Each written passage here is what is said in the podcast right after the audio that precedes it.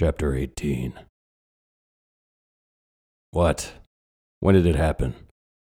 Sometime early this morning. Still waiting on the coroner. The neighbors heard the shot and called the police. How did your business card end up at his apartment? His name came up in Anna Maria's journal, so I went to talk to him. He was a foreman with Fairbolt Drilling and a client of Mistress Delany. That's Rosario, right? The lady accountant who said she found your phone? Yeah. Give me ten minutes, I'll be there. I grabbed Marco's letter on the way out the door, stuffing it into the breast pocket of my winter coat. It would have to wait. It was closer to 20 minutes before I arrived, but Doc Lamberto, the coroner, had just pulled up too. Nobody missed anything. I sidled up beside Barnes as Lamberto slipped beneath the yellow crime scene tape and entered the dead man's apartment. So, what do we got? I saw one shot at the back of the head. There were a few stray shots in the apartment. We dug one bullet out the wall, looks like a 45. Barnes stared straight ahead at the door, chewing on a toothpick. Seems to be the weapon of choice here lately. Anything else significant? Now, the victim was found face down on the floor. He was naked. His arms and legs were bound together into what would have been a kneeling position. What else? There were whip marks on his back. He had a blindfold on. Barnes spoke in a monotone. I could tell he was trying to stuff the horror of what he'd seen into that box of stuff all cops have in the lower levels of their souls. It's a box you don't talk about with your family, and only very rarely with your brother officers. It's better that box stays closed.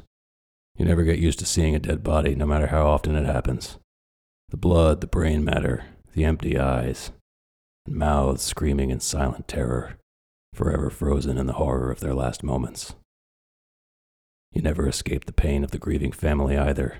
Their screams and sobs when you make notification come back to you late at night, along with the face of the victim echoing off your bedroom walls, making your sleeping eyes fly open. Those memories follow you downstairs and into kitchens where you sit in the moonlight with a cold beer and your pain until the sun comes up. There was a point in my police career when I had people I could share my pain with. My father, a cop himself, my brother officers, and a female officer named Fiona who, for an even briefer time, was my fiancée. I was a Seamus by the time I married Gracie, but she still sat up with me at night when that dark box slid open after a tough case or too many beers. But Barnes had no one. He never married, devoting his entire life to his career. I never knew what he did to blow off steam, except curse at the long lines at Puccini's coffee shop or the errors in the local newspaper. After all the names I found in Anna Maria's coded journal, maybe that was for the best. I turned from my thoughts to the crime scene at hand. Before I knew who she was, I talked to Mistress Delany on the phone, trying to set up a meeting with her. I was trying to look into what connection she may have had with Anna Maria, she said I shouldn't have contacted her on that number. She was going to punish Steve for releasing it to me. Barnes nodded, writing my remarks down in his notebook. Yeah, looks like I need to talk to Rosario Drayton, for more than one reason. We stepped aside as Lamberto came out of the apartment. He nodded at me and reiterated the injuries in the scene as Barnes had. Anything else other than what I saw? After we cut the ropes and rolled the victim over, we discovered a number of facial injuries, most likely a broken jaw, broken cheekbones. There was blood coming out of the ears, too, but yeah, that might be from the gunshot wound. I'll have to check that at the autopsy. His teeth were also broken off, but uh, a number of them were still inside his mouth. I'm assuming they were kicked in while he was begging for his life. Let's just hope he was already unconscious when whoever shot him in the head. Are we looking at one suspect or two? We have a name for one possible suspect. I don't know if this is the work of just one person. It's possible two people could have done this. If a single perpetrator did it, he or she was completely enraged. She. Barnes shot me a look. Could one woman have done this? This number is not to be shared. Mistress Delany's words came back to me as Lamberto spoke. It's possible, but doubtful. When women kill someone, the victim's usually someone they're in a relationship with, someone, uh, someone who's abused them or broken promises somehow, marital infidelity, what have you. This is more like revenge. This is rage. He'll have to be punished for that. He'll have to be punished. Lamberto kept speaking. Women generally don't use this kind of physical violence. Not as often as men, anyway, but it can happen, although generally not to the extent I saw here. That's why I don't think one person did this. Women use guns and sharp objects, knives, you know, to Kill someone, and it's generally spur of the moment reaction to something domestic abuse, rape, infidelity. Poisons are more frequently used in premeditated murders. Was it a man or a woman who kicked the victim in the face? Don't know yet. I'll check the size of the bruises. That should give me an idea.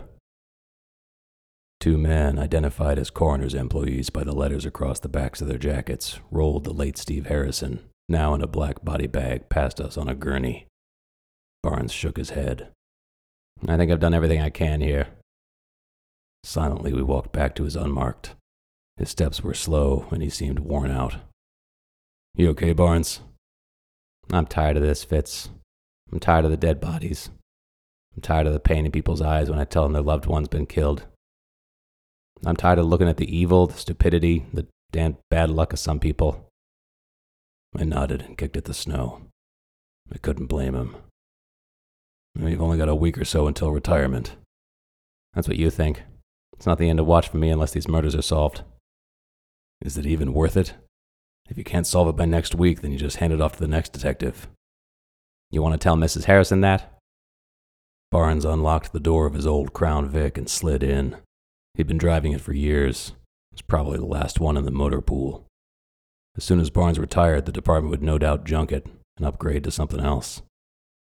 Heading back to the excursion, I pulled my jacket collar closer around my neck. Marco's letter crackled in my breast pocket. Uh, how could I forget? I pulled the folded piece of notebook paper out of the envelope and read Fitz, I lied to you. I wasn't at my mom's the night Ippo died. I was there. The man told me if I told anybody what happened, he'd hurt me, then send me to juvie. I don't want to go to juvie. I'm going where I won't be a problem to nobody no more. Marco. Alicia needed to know this. I punched in her cell number and went straight to voicemail. I didn't leave a message. Instead, I put in her direct office number. Same thing. You have reached the voicemail of prosecutor Alicia Linneman. I am not able to take your call at this time. That could mean a couple things. She was either in court or in a meeting. She could also be with Probate Boy. Or she was done with me. I couldn't think about that right now. I needed to find Marco before he did something stupid. I looked up to see Barnes wave at me as the old Crown Vic rolled away from the curb, heading back to the cop shop. I began to run after the unmarked. Barnes, stop! The brakes squealed. He leaned out the driver's side window. What is it? It's Marco. He knows who killed Anna Maria.